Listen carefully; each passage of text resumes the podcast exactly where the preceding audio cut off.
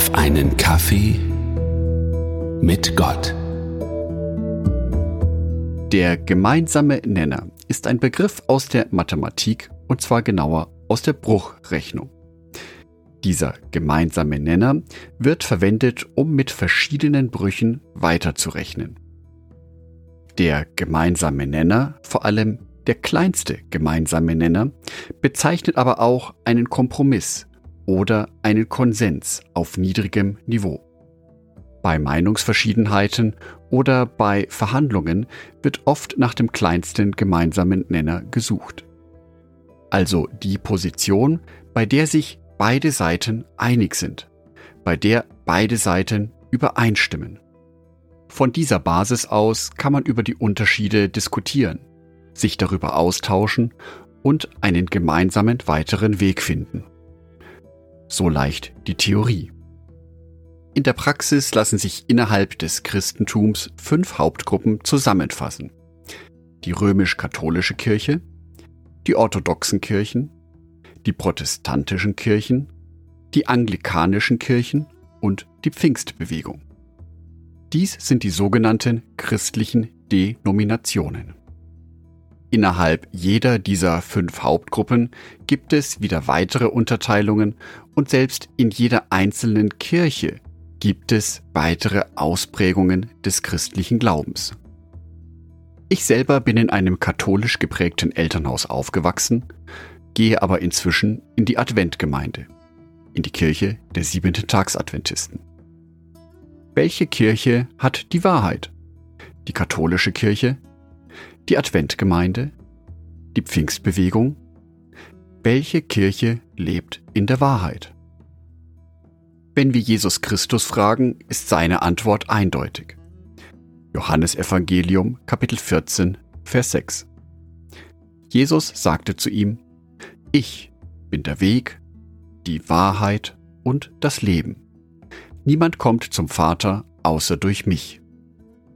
In Jesus Christus liegt also die einzige Wahrheit in dieser Welt.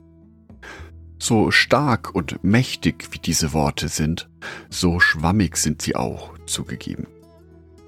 Was heißt es genau, Jesus nachzufolgen? Seine Gebote halten? Da ist Streit vorprogrammiert wie zum Beispiel beim Sabbatgebot aus den zehn Geboten. Zweites Buch Mose, Kapitel 20, Vers 11. Denn in sechs Tagen hat der Herr Himmel und Erde gemacht und das Meer und alles, was darinnen ist, und ruhte am siebenten Tage. Darum segnete der Herr den Sabbattag und heiligte ihn. Im Buch des Propheten Hesekiel Kapitel 20 Vers 12 steht, und ich gab ihnen meinen Sabbat als Bundeszeichen zwischen ihnen und mir. Daran sollte man erkennen, dass ich, der Herr, es bin, der sie heiligt. Daraus kann ich jetzt konstruieren, dass die Adventgemeinde als die Gemeinde, die den Sabbat hält, die einzig wahre christliche Kirche ist und alle anderen eben keine richtigen Gläubigen sind. Und boom, der Streit ist vorprogrammiert. Auf einmal stehen sich zwei Seiten gegenüber, die für sich die göttliche Wahrheit in Anspruch nehmen. Wie hätte Jesus da reagiert, der sich selber als die Wahrheit bezeichnet? Wie hätte da Jesus reagiert? Er selber hat ja keine Gelegenheit ausgelassen, sich gegenüber Schriftgelehrten und Pharisäern deutlich abzugrenzen. Er ist aber auch derjenige, der allen Menschen zugewandt war, der allen Menschen eine Chance gegeben hat, sich zu bekehren. Dies erreichte er nicht durch Ausgrenzung. Dies erreichte er durch Zuhören, auf sein Gegenüber eingehen, ihm die göttliche Weisheit mitzuteilen. Viele Menschen nahmen dieses Wort an. Einige Menschen nahmen es nicht an. Es war dann die freie Entscheidung dieser Menschen. In christlichen Diskussionen, vor allem über Glaubensgrenzen hinweg, fehlt es mir häufig, dass aufeinander eingegangen wird, dass zugehört wird, dass eine andere Meinung stehen gelassen wird. Stattdessen werden die Unterschiede umso genauer herausgearbeitet. Es geht ja um die Wahrheit. Wäre ich der Teufel, würde ich mich freuen, dass die Christen es schaffen, sich selbst zu entzweien und auseinander zu diskutieren. Wie viel mächtiger wäre die Verkündigung unserer christlichen Botschaft, würde es uns gelingen, Gräben zu überwinden und zusammenzuarbeiten.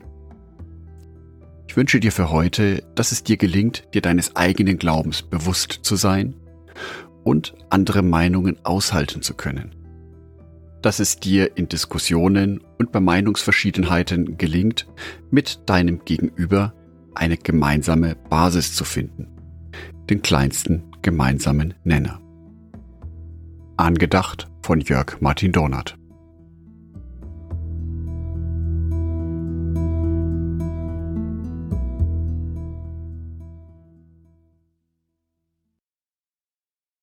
Ein herzliches Dankeschön an alle meine Patreons, die es mir ermöglichen, weiterhin den Podcast auf einen Kaffee mit Gott zu produzieren. Herzlichen Dank an Sonitschka und an Andreas Pfeiffer. Auf Patreon kannst du mich bereits mit einem Euro monatlich unterstützen. Oder du lässt mir ein paar Sterne da. Das sagt dem Algorithmus nämlich, dass dies ein guter Podcast ist und wird so mehr Menschen angezeigt. Vielen Dank schon vorab.